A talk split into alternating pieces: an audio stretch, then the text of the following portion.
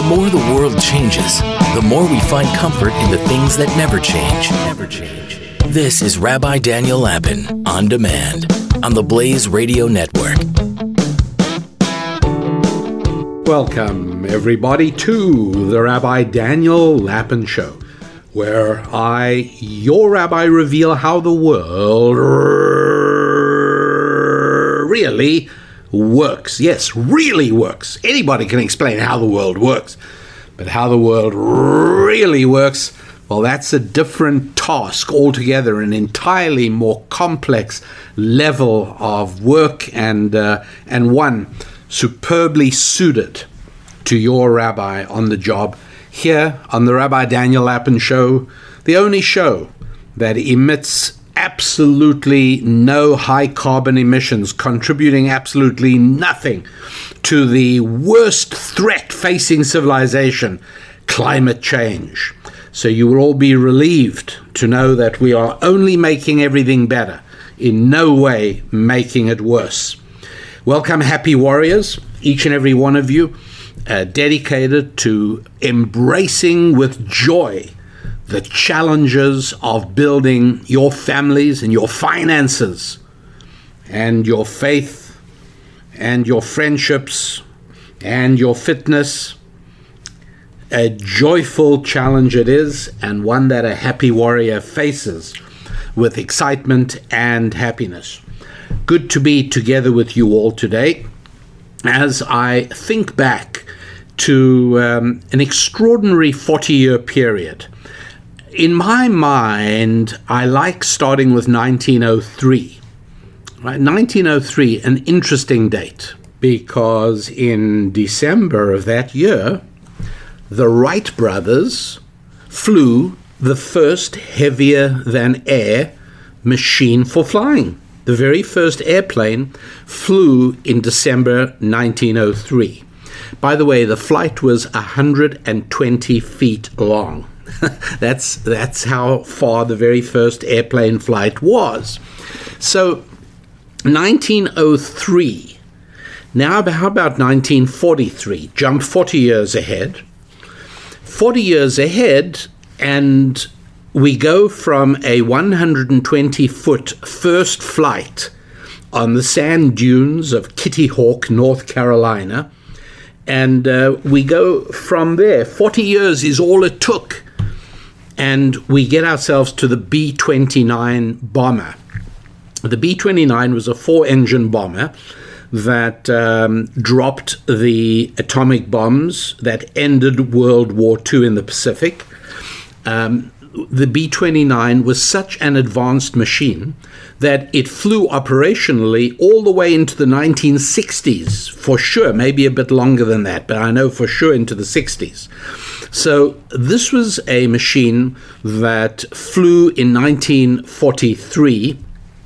And uh, so, only 40 years after the very first flight, here we have a four engine bomber with remote controlled machine gun turrets, pre- fully pressurized, could fly above the weather, and with retractable undercarriage. It's a remarkable thing. It's truly a remarkable thing.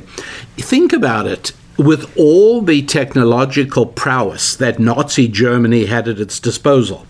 You know, don't forget, they were building rocket driven missiles, the V 2, for instance, um, with which to bomb England into submission.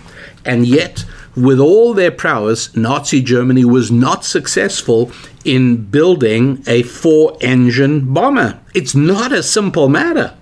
Even the Russians stole the B 29 design in order to build their Tupolev four engine bomber. I mean, it was it was clearly uh, there's no question about it. It's not uh, that it looks similar; it's identical.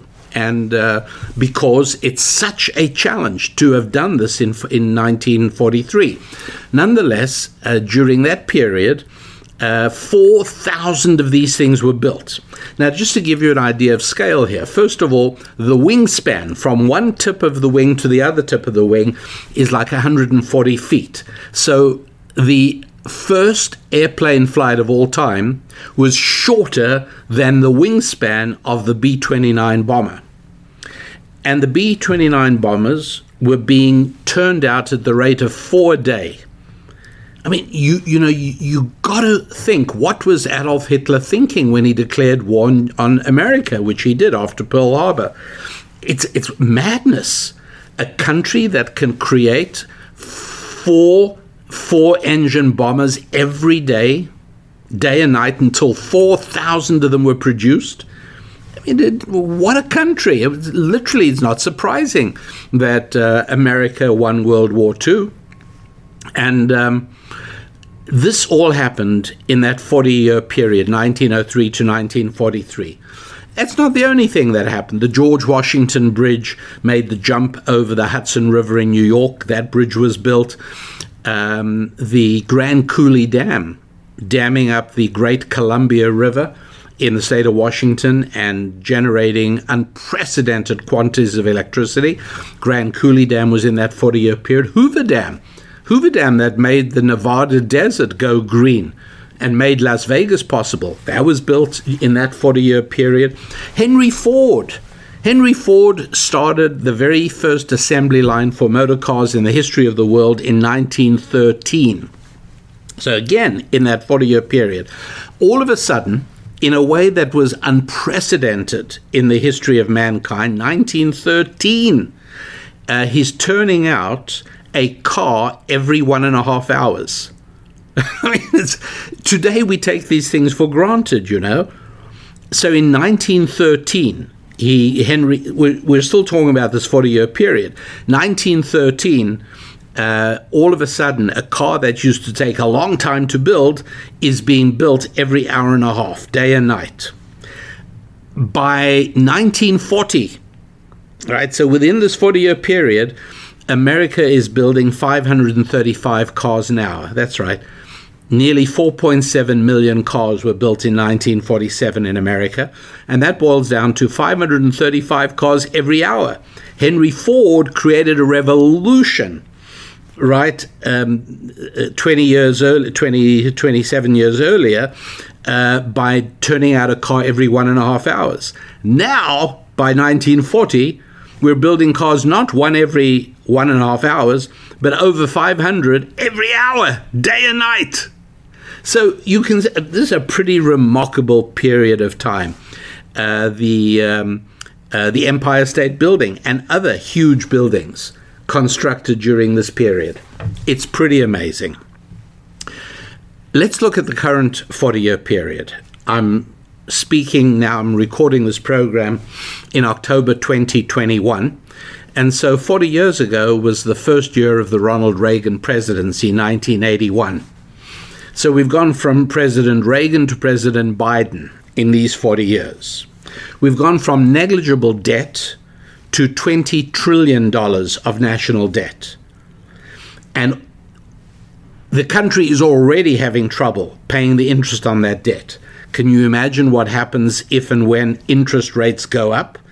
So, if you've wondered why interest rates are being kept where they are, it's because the government can't afford to pay any more interest on a $20 trillion debt. Really, it's, it's an unenviable situation to be in. Uh, 1981 was when, in the summer of that year, Ronald Reagan broke the strike of PATCO, the, um, the Union of Air Traffic Controllers. This was an incredibly audacious move. This was an illegal strike.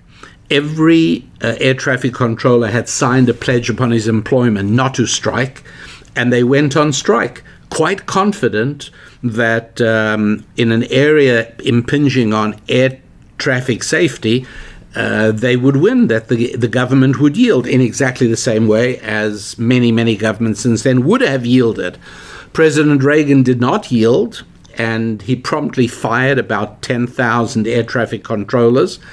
The left promised and warned of tremendous dangers and terrible things that were going to happen. Didn't happen at all. He pulled it off.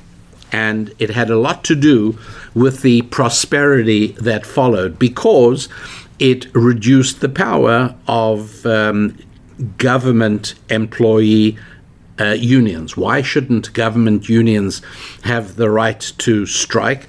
Well, one of the problems is that when a union strikes against a factory, it's a clear cut conflict between the factory owners and the union. And um, the, the the factory can decide what's in its best interest. The union can decide what's in its best interest. The factory has to recognize, obviously, that by acceding to union requests for more money, they are going to have to uh, pay more and therefore charge more for their product. So there is a clear and an understood uh, level of, of conflict that is legitimate. But when a government employee union strikes, they are simply asking for more money from their employers who are the government who already believe that they can get as much as they want by tightening the screws on the overstressed American taxpayer. And so it makes sense that that should not be possible because you want the people who are going to accede to the union's demands to feel some pain in exactly the way that a shareholder or the owner of a company or of a factory that gets striked um, can say, yeah, you know what, I'm sorry, we can't afford to pay it. But a government can never, will never say to a union, oh, you, you're going to have to just eat it because we're not going to pay you more. Governments have no trouble, and this is one of the reasons. And I don't know if you all know this, but uh, in general, around the United States of America, uh, government employees are making about 60% on average more than they could possibly make in the private sector. So it's it's pretty good to be able to get a government job, let alone the job security that comes from that. Right? It's very nice. So um, you know, but these things are not without costs. The trouble is that the people handing out the gifts and the largesse and the raises and the easing up of working conditions are not the people who have to pay the price. And so uh, this 40 year period from 1981 to 2021, a very different time. Talking of unions, this is when the period where we got the um, TSA, right? You know what TSA stands for, right? Terminally. Um, uh, terminal stages of a failed marriage.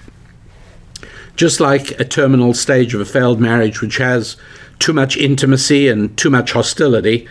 Uh, that's a pretty good definition of anyone who's traveled and had to endure the rudeness and intrusiveness of the TSA.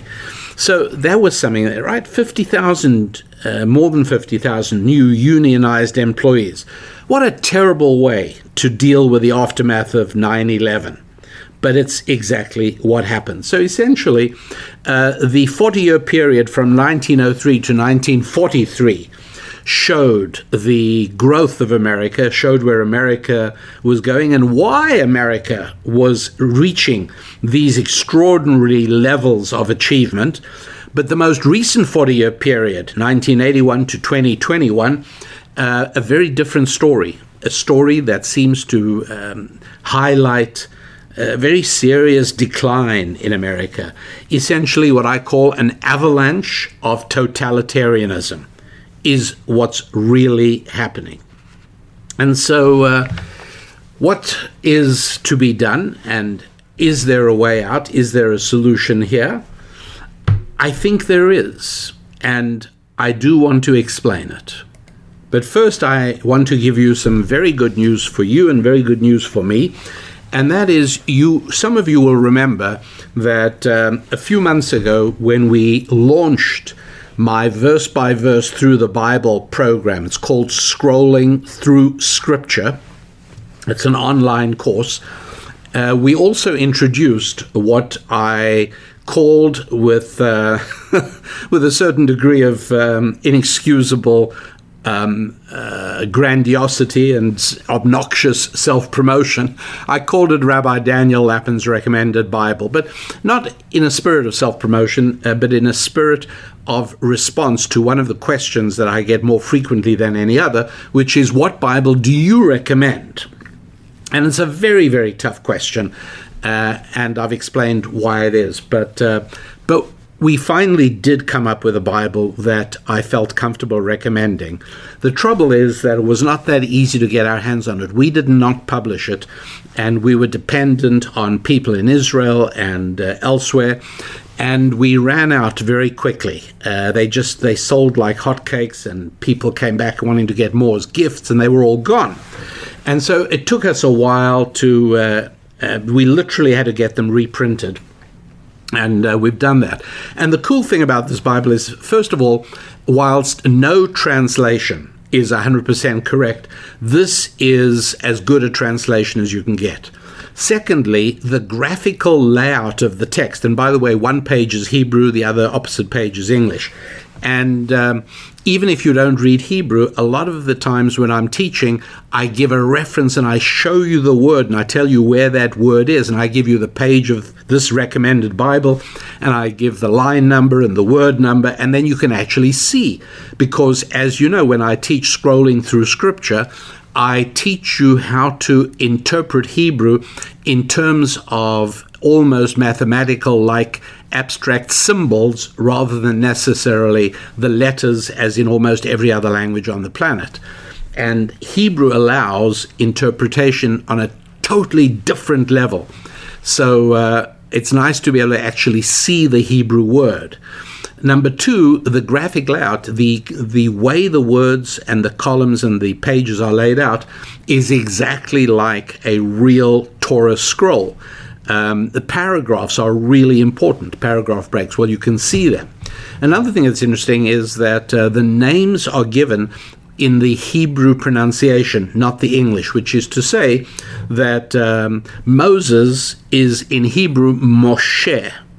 And, uh, and so you can actually see in this recommended Bible uh, he's not written as M O S E S, but M O S H E.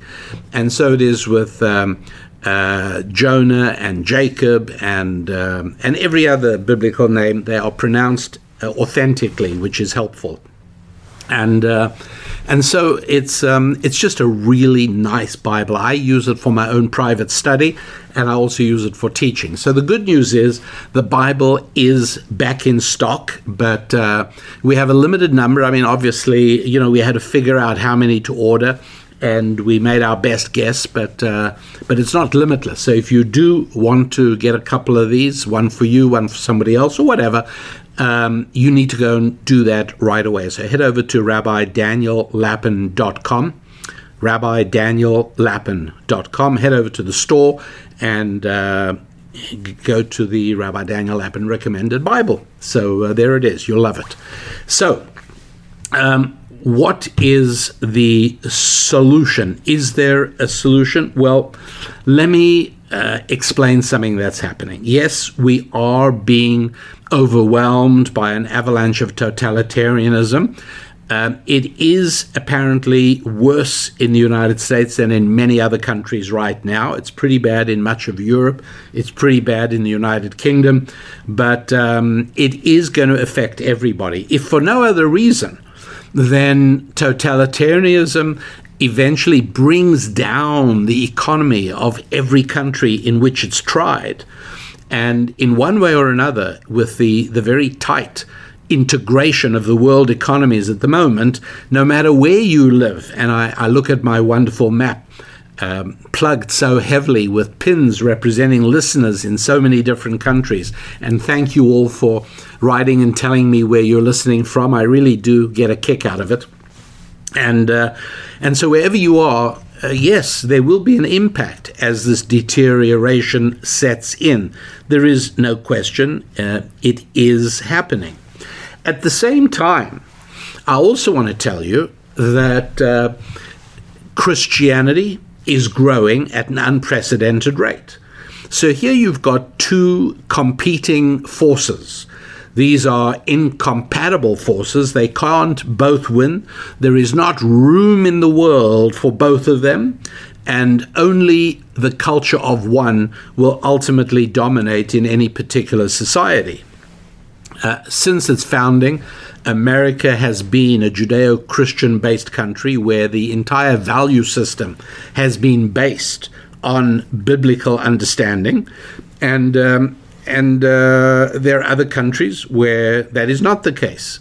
And these two views are, are not compatible. So, what is going to be happening in the United States? Well, it's certainly heading toward a showdown. But the interesting thing is that um, the fertility rate among Americans who are Bible believing Americans, and that means religious Jews, it means uh, uh, evangelical Christians, it means many Roman Catholics, it means many Latter day Saints people. This demographic is reproducing at a healthy rate.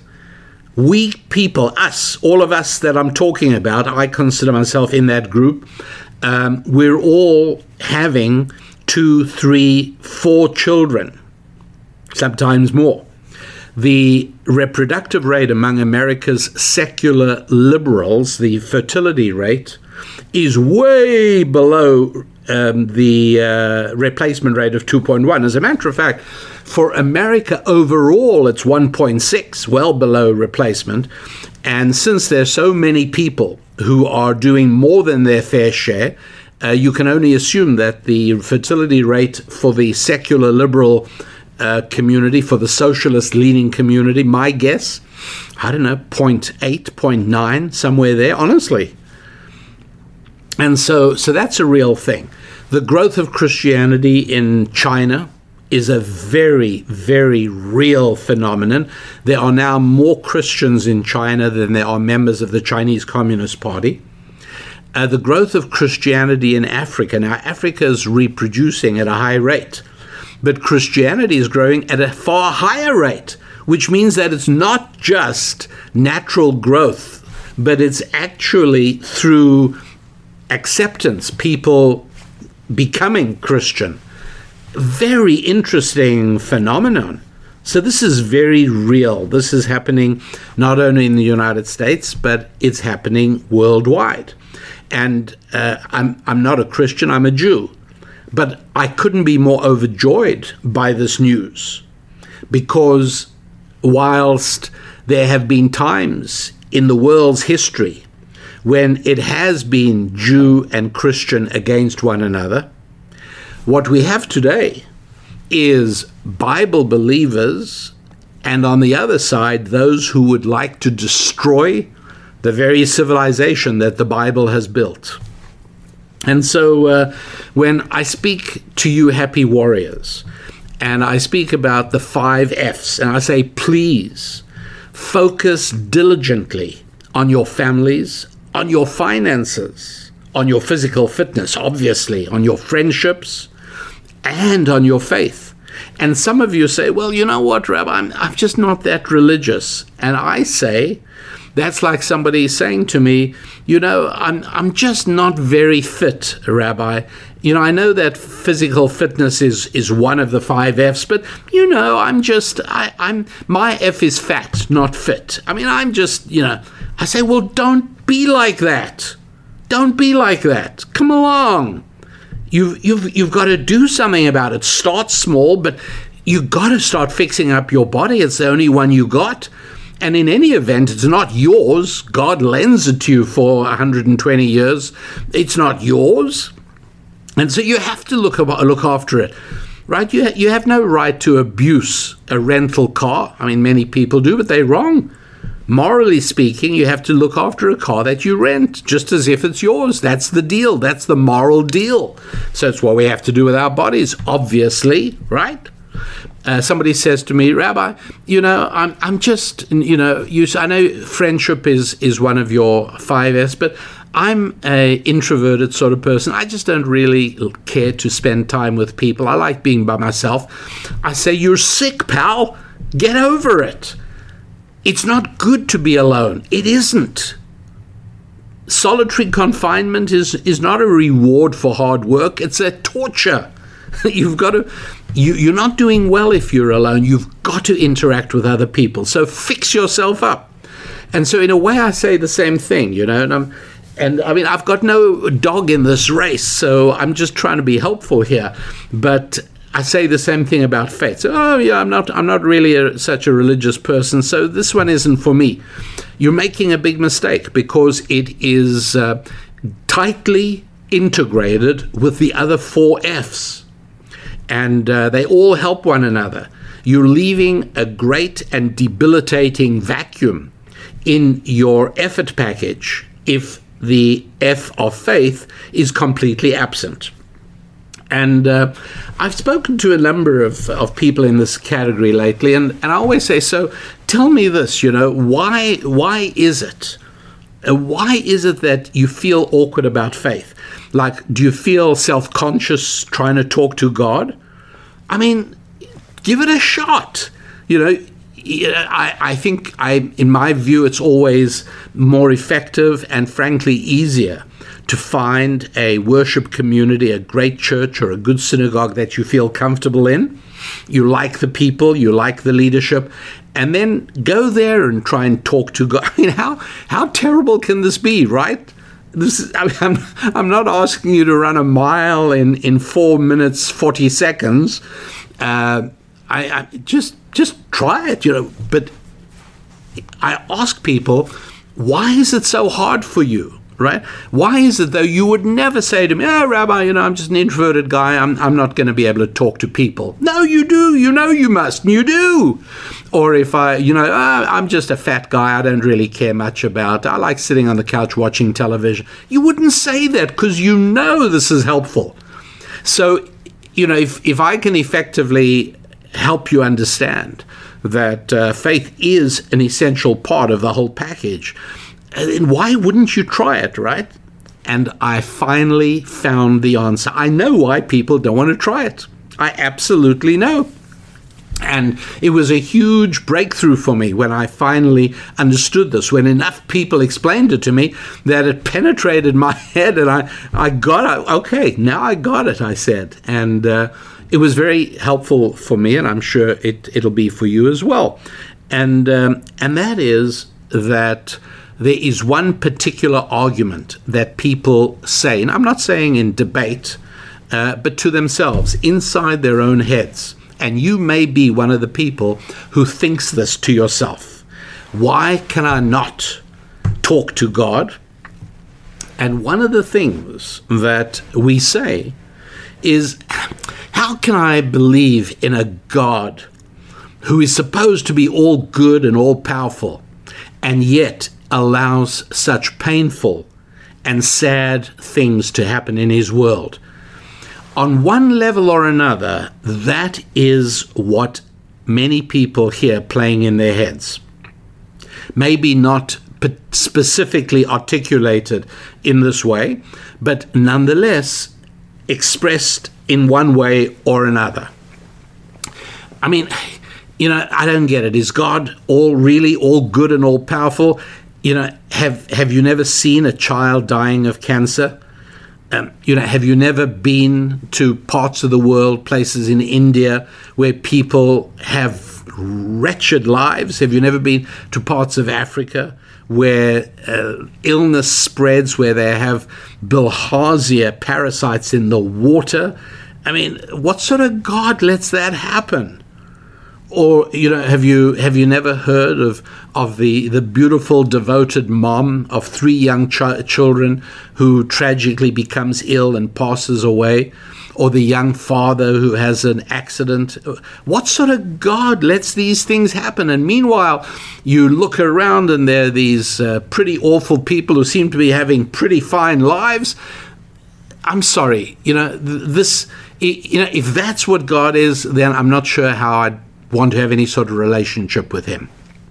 And so, my friends, um, I thought that although I like focusing on all the five F's, I thought that today it would be good for me to spend a few minutes on this topic, on the faith side of it specifically, because unlike the other four, this one is harder to wrap yourself around.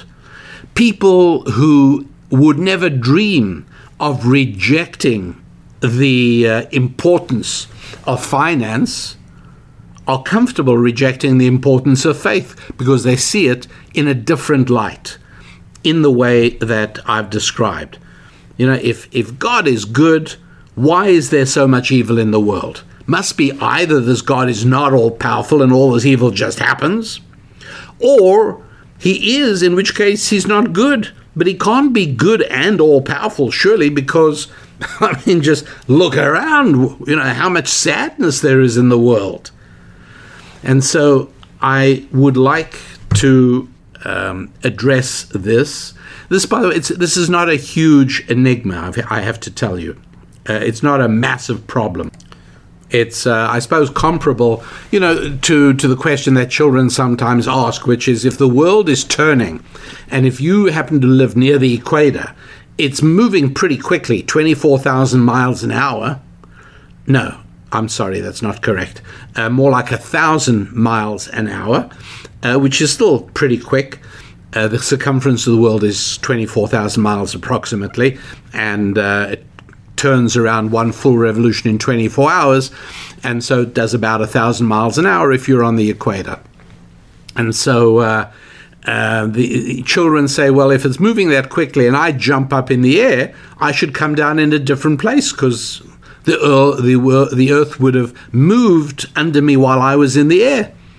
And the answer is not a complicated. This is not a, this is not a great question in other words, you only have to know a little bit about uh, motion and the physics of motion to be able to, first of all, understand why you come down in the same place when you jump in the air, and number two, even to be able to explain it, you know, to a child of, uh, you know, 8, 9, 10, 11, by that age easily should be able to explain it. It's, it's not a huge question.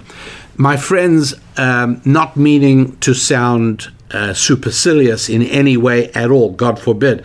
Um, but this question is not a very complicated question. And the uh, the number of people who feel tormented by this question of how can God be good and all powerful because it's there's too many bad things happening. So either he's not good or he's not powerful. That question is the equivalent of why do I not land in a different place when I jump in the air? In other words you got to know a little bit of the physics of motion to answer the question. And similarly over here, you just have to know a little bit of the Bible, God's message to mankind, in order to understand this question, right? It's just, it's not that big a problem. And so let me do my best to explain it to you. So uh, in the Bible, which I call God's message to mankind, you'll find that uh, there are many positive commandments and many negative commandments. And so, uh, uh, a positive commandment, for instance, would be to give charity, which you know we find in Deuteronomy chapter 15. Um, and then we've got uh, negative commandments, like, for instance, uh, in the Ten Commandments in Exodus chapter 20, uh, you know, we have you know, don't murder, don't steal, don't commit adultery. Uh, another positive one is the fifth one, you know, honor your father and your mother. So there there's sometimes that God says you must do these things, and there's other things that He says, no, you mustn't do those things. Now, the first two commandments to humanity from God were positive ones. Take a look at them. In chapter 1, verse 28, um, God says, Be fruitful and multiply.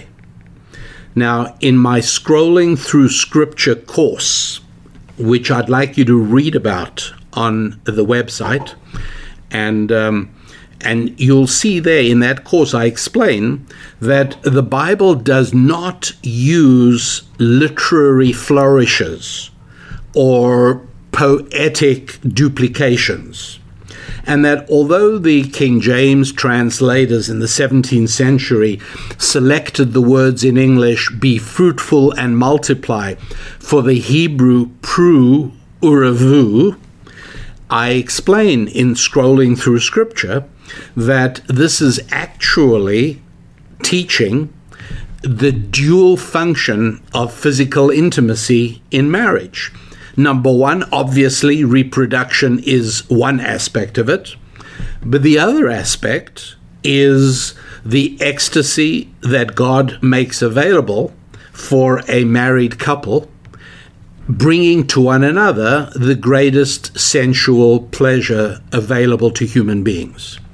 And so when God ma- says God makes them male and female, which, by the way, is precisely why the secular liberal culture is so intent on destroying the distinction between male and female and eroding it away to nothingness, is precisely because right here in the Bible it says male and female, God created them. And so their desire is to undo all of the biblical, biblical principles underlying Western civilization. Or I should just say civilization, period. It's not as if there's any other civilization.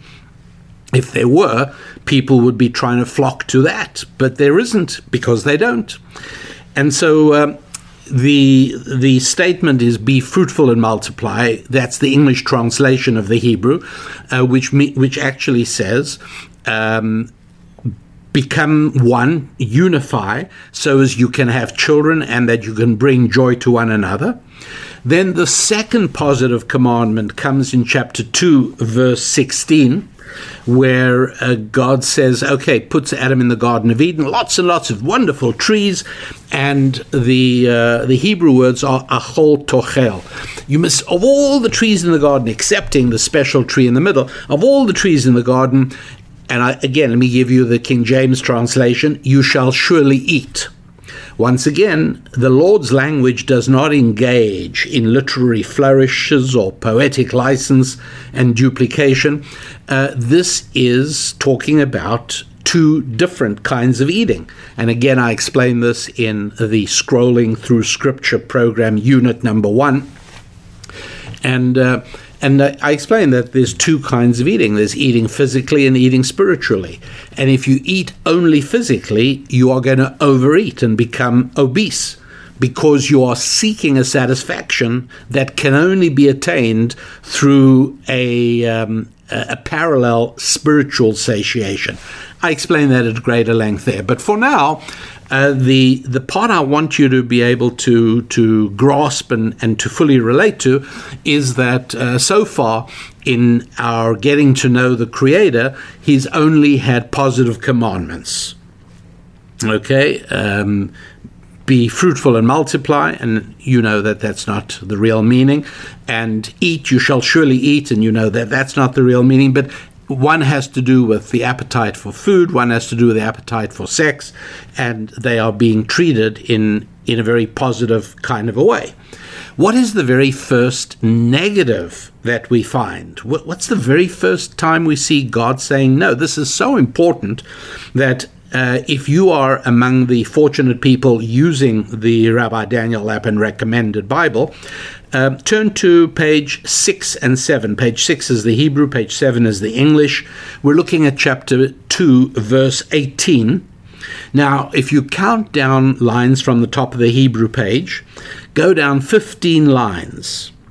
And then if you look at l- words, remember Hebrew goes from right to left, so count this, look at the second, third, fourth, and fifth words. Lo Tov Heyot Adam Levado. It's not good for man to be alone. This is the first negative we encounter.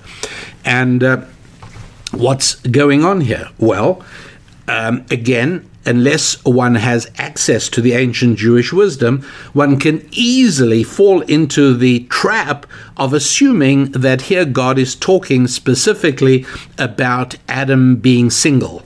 But if that were so, the very next verse would be, oh, and God put Adam under anesthesia, made him go to sleep, and God, uh, and there, there came Eve. No, it's not. There's another verse altogether. So um, this verse, not good for man to be alone, page 6, 15th line in the Hebrew, uh, not good. For, it's very important. It's the first negative commandment that God gives to humanity. And he's saying, it's not good for people to be disconnected from one another.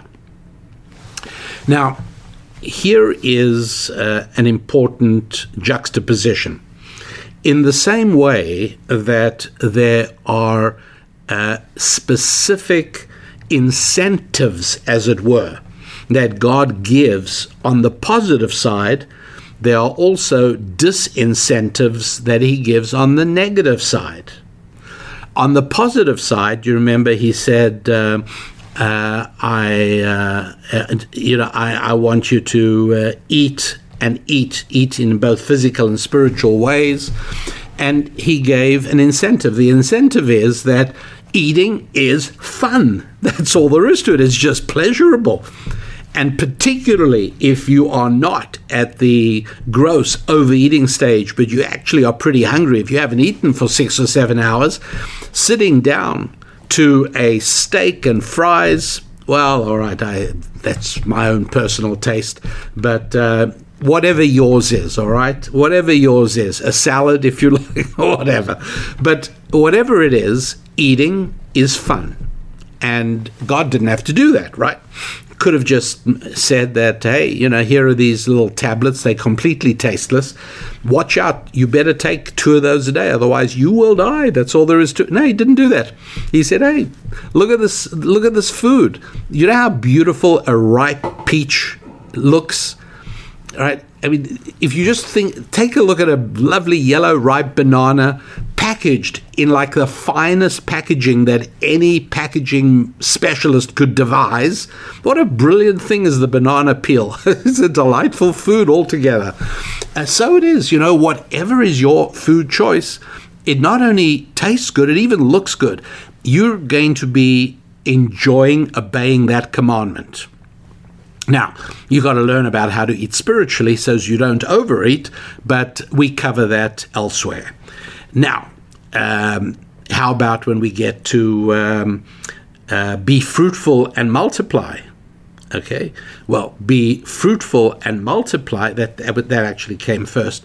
Uh, be fruitful and multiply. Again, the Hebrew is pru uravu, and guess what? God doesn't say, "Hey, here is the mechanical process I need you to go through because if you don't, it'll mean the uh, the end of the species, and you don't want that to happen, do you? I mean, after all, you would like another generation because think about it for just a moment. If we were purely biological creatures, and a genie popped out of the bottle and said, "By the way, sorry to uh, to tell you this, but uh, you and everyone else alive at the moment are the last generation that'll live on Earth. Nobody else going to be born. This is it. And when the last person currently on Earth today dies, that's it. No more human beings. If you and I were just biological entities, that information we just got from the genie wouldn't really matter that much. I mean, how would it matter to you that uh, that there are going to be no more people?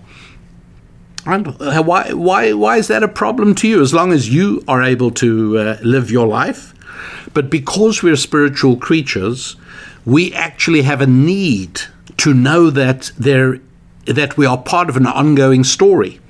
This is one of the reasons, by the way, that totalitarian governments, whether they're Cuban or whether they're Russian uh, or whether they are 21st century American, always try and arrange for the destruction of statues destroy the statues so as you can disconnect the people from their past and you'll then deal with the future. But if you can isolate people, you can control them more easily. And this is one of the reasons that uh, we work so hard to keep our children connected to their parents and to their grandparents, and that there's a family tradition and there's family stories and family history. Because it's really important for us, much more important than we're taught at any GIC. No government indoctrination center ever teaches children says, by the way, one day you're going to realize how important it is for you to have your own children and for you to know that the story goes on and for you to know what the values are of the country into which you were born. Right? Schools don't do that. Public schools don't do that anymore. But uh, God might have said, hey, listen, you better go through this mechanical process every few years with your spouse in order to make sure that you're not the last generation because you won't like that. God didn't do that. He turned it into an irresistible delight, an almost irresistible delight. I mean, obviously, people need to exert control, right? We, we expect that. But you get the point. And so, in, in both these cases, God wants there to be reproduction and he wants there to be connection between a husband and a wife. And so he makes it pleasurable. God wants us to eat and to be able to be sustained and nourished. He makes it pleasurable. He incentivizes us. Similarly, when God gives a negative commandment, he disincentivizes as well. And he says, Not good for you to be alone. And if you don't listen to me, if you remain insulated and isolated, why, you're going to have a pretty rough life. And I wonder if any of you already see where this little journey is taking us. You see, God wants us to connect. And in the same way, He incentivized us to eat and He incentivized us to engage in intimacy, similarly, He disincentivizes us to stay alone and isolated. How does He do that? well, you're going to be shocked, but I'm going to tell it to you anyways. You see, this uh, Genesis chapter 2, verse 18, it's the very first time that God wags his finger at us, as it were, saying, I do not want you human beings to do this. What is the this he doesn't want us to do? Remain alone and isolated. Okay, how does he disincentivize us? How does he make it painful for us to remain disconnected? It's easy. Number one, he makes us suffer from poverty. Yes, wealth, abundant financial wealth, is a huge blessing, and poverty is very painful. And it's not a case of saying, well, how can a good and loving God let so many people be poor? And it, the reason is because they're not following the pattern. And here is a fairly important thing that I have to tell you. Um, maybe I should have even told you this before, but please uh, hang on every word over here for just a moment, and that is that in the Lord's language, in Hebrew, you can very easily tell whether a speaker is addressing one person or a crowd because the words are different in Hebrew when you address one person or when you address a crowd. But in English, it isn't exactly the same. In English, if I might say, please do not do that, and you have no idea if I'm speaking to one person or 10 people, but in Hebrew, you would know instantly.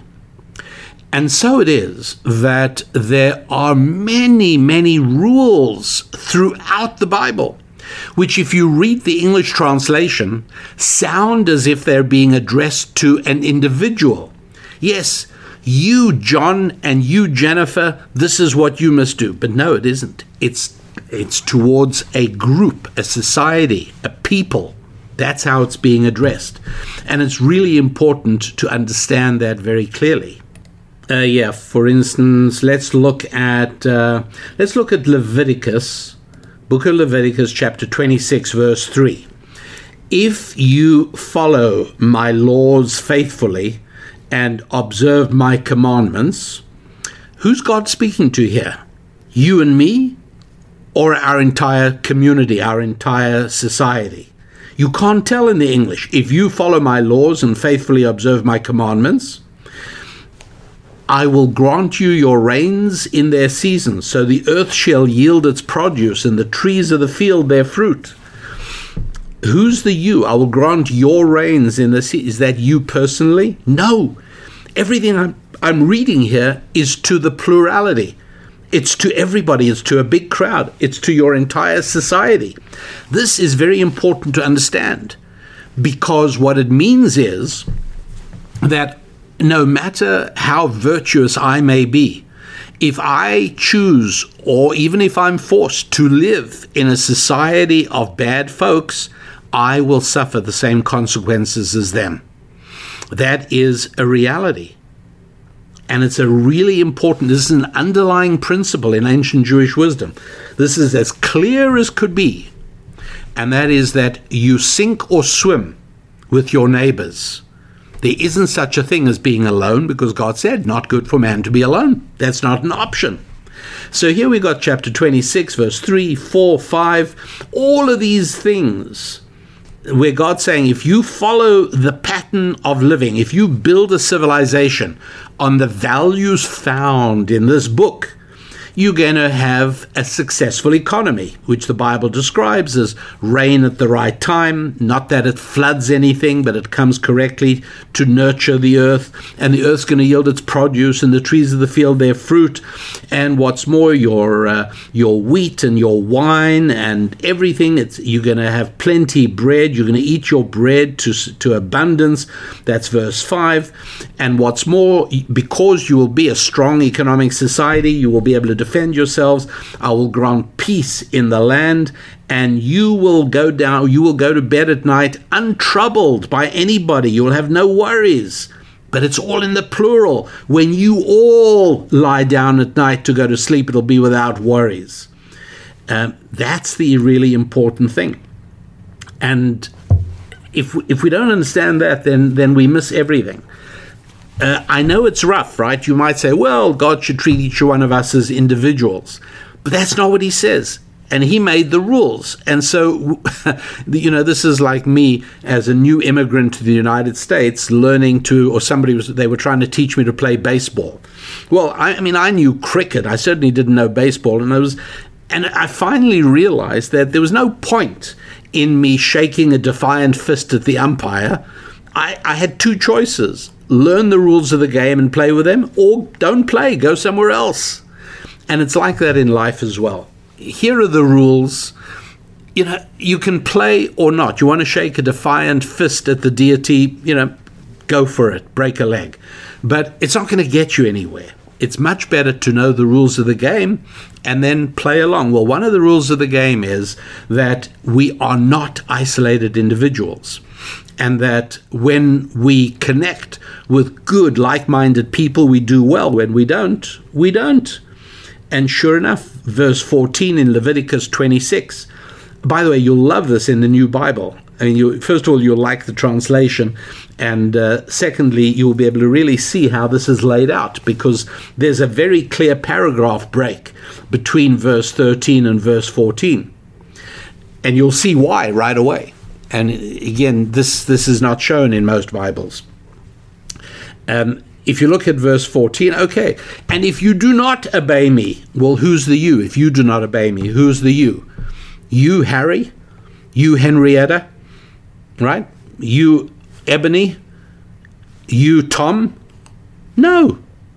It's all of you together. It's your society, it's your group. And if you do not listen to me, and you do not observe these commandments, you know, both the yes ones and the no ones, and if you reject my laws, all of you I'm talking to, not just one of you, all of you together. And this is not clear from the English because the English says, if you reject my laws and spurn my rules so that you do not observe all my commandments and you break my covenant. Yeah, you might think it's just talking to you as an individual, but it's not. It's the plural. Do you see what I'm saying? So yeah, I'm sure you do. It's it's a really really important point. Why is it so important? because God is saying, I don't want you to live alone.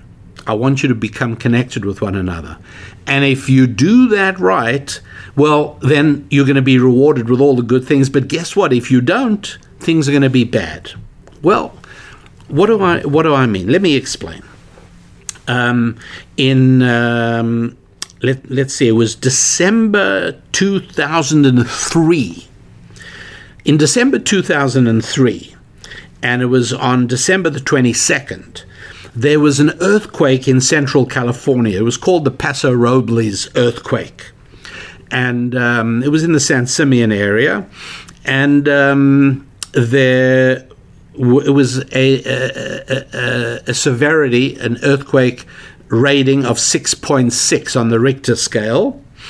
And um, it killed two people. They there was one building where some masonry fell off the roof, and it fell, I think, on two ladies. Funnily enough, not funny, but uh, four days later, in Iran, in a town called Bam, B A M, I'm sure it's spelled differently in Arabic or in Persian. In a town called Bam, there was a big earthquake. Do you know what its Richter size was? 6.6. In other words, my friend, this serves us with a very good measure of two societies that could hardly be more different from one another, struck with exactly the same level of meteorological calamity. And what happens? Well, 34,000 people died in Bam. What was the, the earthquake um, severity there? 6.6, just like the one in, in San Simeon, California. Both 6.6. Two people died in California, 34,000 died in Bam, and another 200,000 injured. It was a huge disaster. What's the, the difference? The difference is that in the Quran, there is very much an acceptance of things as the will of Allah. Whereas in Judeo Christian principles, in, in a biblical worldview, there is very much a, a case of God expecting us to work with Him in improving the world, work with Him in order to make the world safer and more secure and easier and healthier and better. And so, housing rules, the way we build, and the life saving techniques, and all these are part of American culture. It came from the Bible a culture that was rooted in the Quran, like the one in Bam, they didn't have those principles. And so people were crushed, people died, uh, people were left homeless, people were injured, people died from hunger and thirst afterwards. Different culture. And so the, in the Bible, God is saying, hey, if you connect with one another properly, caringly, the way I lay it out in this book, guess what? earthquakes are not going to be that big a problem for you. But if you don't, if you follow another pattern, well, don't blame me. How's about dealing with disease? Well, it costs a lot of money to do the research necessary in order to find a cure for a disease. It's not easy. Where is that more likely to happen? in societies that follow the biblical rules of connectivity and cooperation and uh, collaboration and creation, or in other communities. Obviously, in civilization built on the Bible, for hundreds of years already, there's been very serious medical research. How come no medical research to speak of in the Arabic world? Why is it that to this day you can drive through villages under Islamic rule and you'll see the flies crawling over the faces of little children? Why? Why? Because it's a different culture. And God says, hey, you can do it your way, in which case, don't blame me if flies bring disease to little kids who die. It's sad. I really wish you wouldn't do that. And I've given you every principle and every rule and every instruction of how to avoid it. But I'm also going to disincentivize you from doing the wrong thing. By the way, like any good parent does, we incentivize our children to obey us and we also teach them consequences. Right? Many people in child raising prefer the word consequence to punishment. Right? I told you not to do this. Now here's the consequence. You did it. That's God's approach. Hey, there are consequences here. Um, to build a functioning economy, which is a good thing, it's a huge blessing. God says it comes about through connection. And it's not an accident that the greatest engine of financial prosperity in the history of the world, namely the United States of America, they did this right? In the 19th century, they built railroads across the country. In 1844, the electric telegraph was invented by Samuel Morse. Do you know that in a few short years, the entire country was crisscrossed with telegraph wires? We are obeying God's word to make connection. And I'm not saying that every engineer who worked on the internet was paying attention to Genesis chapter 2, verse 18, but I am saying he was born and raised within a culture that saw value in connectivity. And so, sure enough, under President Eisenhower, the interstate system, uh, television, radio, telephone, a lot of investment into building connection. Right? Other countries didn't do this. It didn't happen. In um, December uh, 2004, a dreadful tsunami struck in many parts of Asia, wiping out hundreds of thousands of people. You know, there were several hours of warning in other words, they knew this was coming because it hit earlier in other places. So, why didn't they ring the warning sirens telling everybody? Why weren't there civil defense exercises telling people when the sirens ring, all make for higher ground? Or, at the very least, folks, when you see your dogs and cats and cows and elephants running for higher ground, follow them. Animals seem to know when something's happening. No, nothing like that at all. I'm told that in many of the places that were hit so devastatingly by the uh, the tsunami in 2000, end of 2004, they still haven't installed sirens. And so when bad storms come to that part of the world, many, many people die.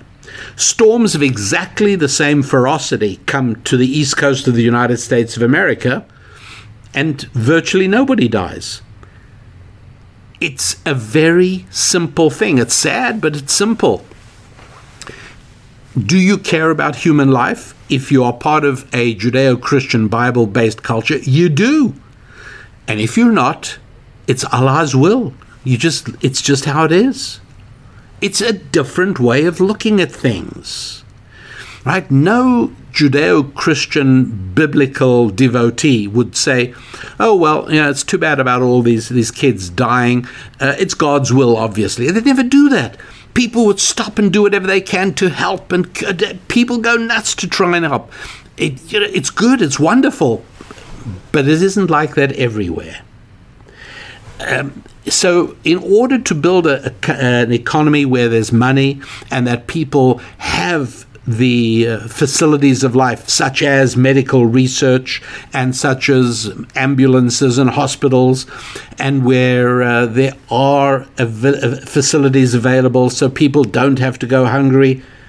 Right. How do you do that? Well, you have to have a vibrant, effective economy. And in order to do that, um, you need these things. Number one, you need a lot of people.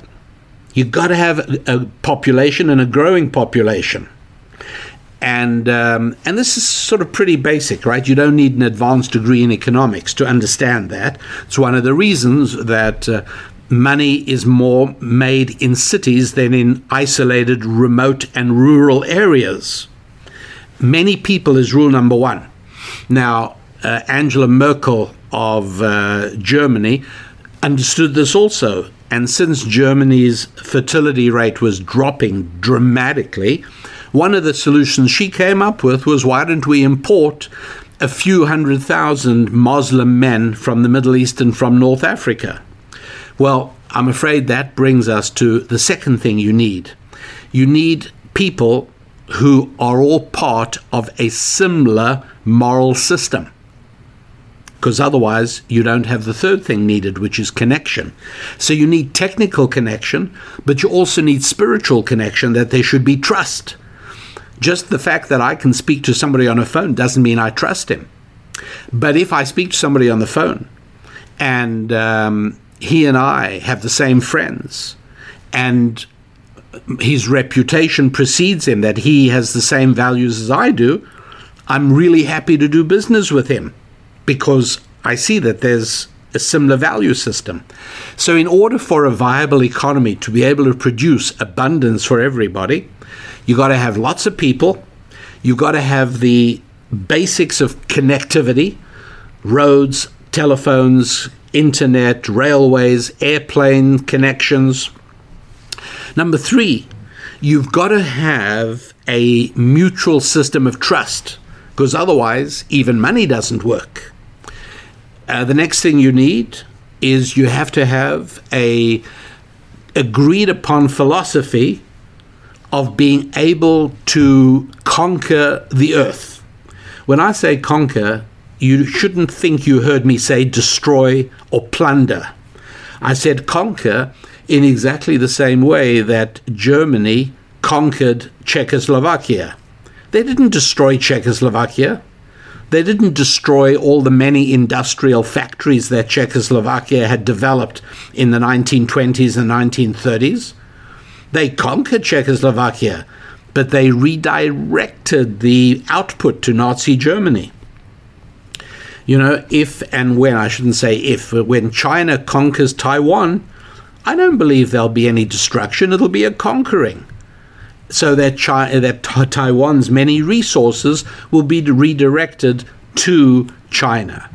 That's what conquering means. And so, when in the um, sixth day of creation, and again, I'm not going to spend a lot of time on this particular point because I do cover it very fully in the scrolling through scripture course uh, on our website. But um, where God says, uh, be fruitful and multiply, and uh, and it says conquer, conquer the land. What does that mean? It means being willing to turn marshes into villages, and to build factories and skyscrapers, and to turn swamps into cities. You've got to be willing to do that. Because if you reject this biblical pattern, then I know what you're going to be doing you are going to start glorifying nature. That's what's going to happen. And you're going to become a nature worshipping society. And a nature worshipping society won't believe that you're able to eat meat. They won't believe that you should save the lives of little children by doing medical research on rabbits or monkeys if necessary. If it's not necessary, it's not necessary, obviously, but if necessary, uh, they won't believe that it is necessary and desirable to build dams so that everybody can have clean water. That's what God is talking about here. And so I, I uh, am not going to go very much further into this, but I, I would recommend that um, if necessary, please listen to it another time so that you can give your mind a chance to wrap itself around these concepts and these principles.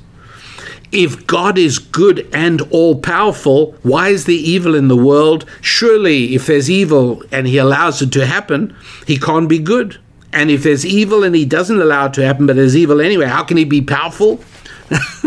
you see now why I said that this is not a, an earth shattering theological conundrum. Right? This is not a profound philosophical question. It's very simple. God says, I don't want you to be alone. I want you to be connected with one another. I want you to connect to one, one another uh, within a, uh, a, a, unified and common accepted moral system. Um, it has to address financial uh, moral conformity and it has to address sexual moral conformity. Right? The Old Testament is very strong on both those factors, which um, is again what we've been talking about. And so God says, look, um, you can all have a wonderful life, but you're going to have to work together along the lines I lay out in this instruction manual. And if you don't, I'm sorry, but little kids are going to die of diseases. And if you don't, there are going to be people who perish from poverty. And if you don't, there's going to be a limited amount of medical research. And if you don't, there are going to be people who die when buildings collapse. All of these things can be avoided and averted if you all work together if you all communicate and connect and collaborate and create within a, a commonly accepted moral framework of financial and sexual principles and values, you're going to have a great society. It'll be terrific. But I warn you, if you don't, you won't. Of course, God is good. What parent who educates a child carefully and diligently isn't good? And of course, God is all powerful. I mean, just look around you. But He's a God who lays this all out very clearly. He's a God who keeps His word, which is what parents should do as well. Please remember that. If you tell your child, if you disobey me on this, here is what the consequence will be. Please, for your own sanity and for your child's future, don't break your word. Even if it means you're not able to have fun as you planned. And that's what God does. He keeps His word. He could not be more clear that bad things happen if you don't follow the system. Just look at chapter 26 of the book of Leviticus. It's as clear as could be. Bunch of bad things, but it's not you individually, it's you as a group. So even if you as an individual are the most pious and virtuous person imaginable, but you're in a society where there is decrepit immorality, then uh, sad to say, you are part of it as well. And that, my friends, is uh, exactly how it works. We're at the end of uh, what is a reasonable amount of time for the show. And so uh, I, I, hope that this is helpful to you. I, I, I think it is. I have explained this to, to many, many, many different groups of people, and, uh, and they've all found it to be um, a, a, a eye opening really a blinding beacon of incandescence um, on this this dark question of oh if God is good and powerful how can there be evil in the world? It's really not a big problem. God explains very clearly I, I don't want people to live alone and isolated. You've got to all be together. And if you live together according to these rules that I lay out you can have a great society. It's going to be terrific. But um, if you don't it won't. And you can trust me he says to keep my word. That's how it works. My friends, the um, the website I want you to look at is uh, rabbidaniellapin.com for your new Rabbi Daniel Lapin Bible that's back in stock. And uh, you might be interested in looking at the uh, scrolling through scripture program where I go into these questions literally verse by verse, word by word. I mean, I take 10 hours to get just through the first 34 verses of Genesis. That's right, 10 hours.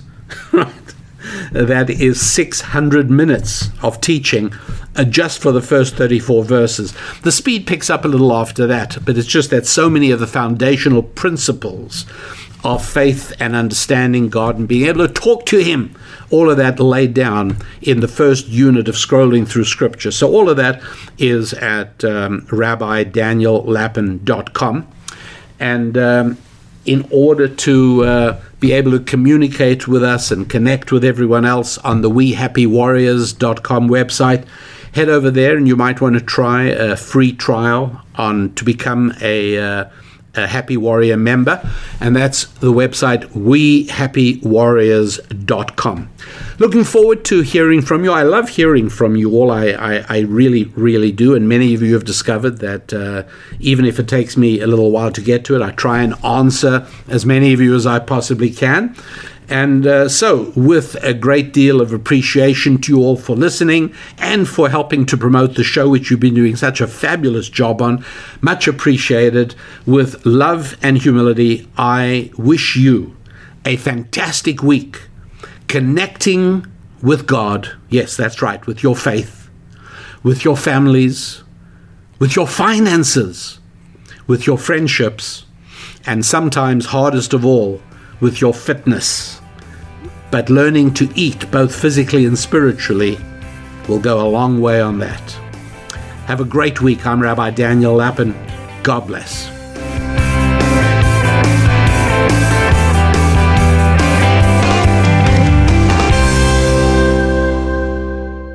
spilling ancient solutions to modern problems in areas of family, faith, friendship, and finance.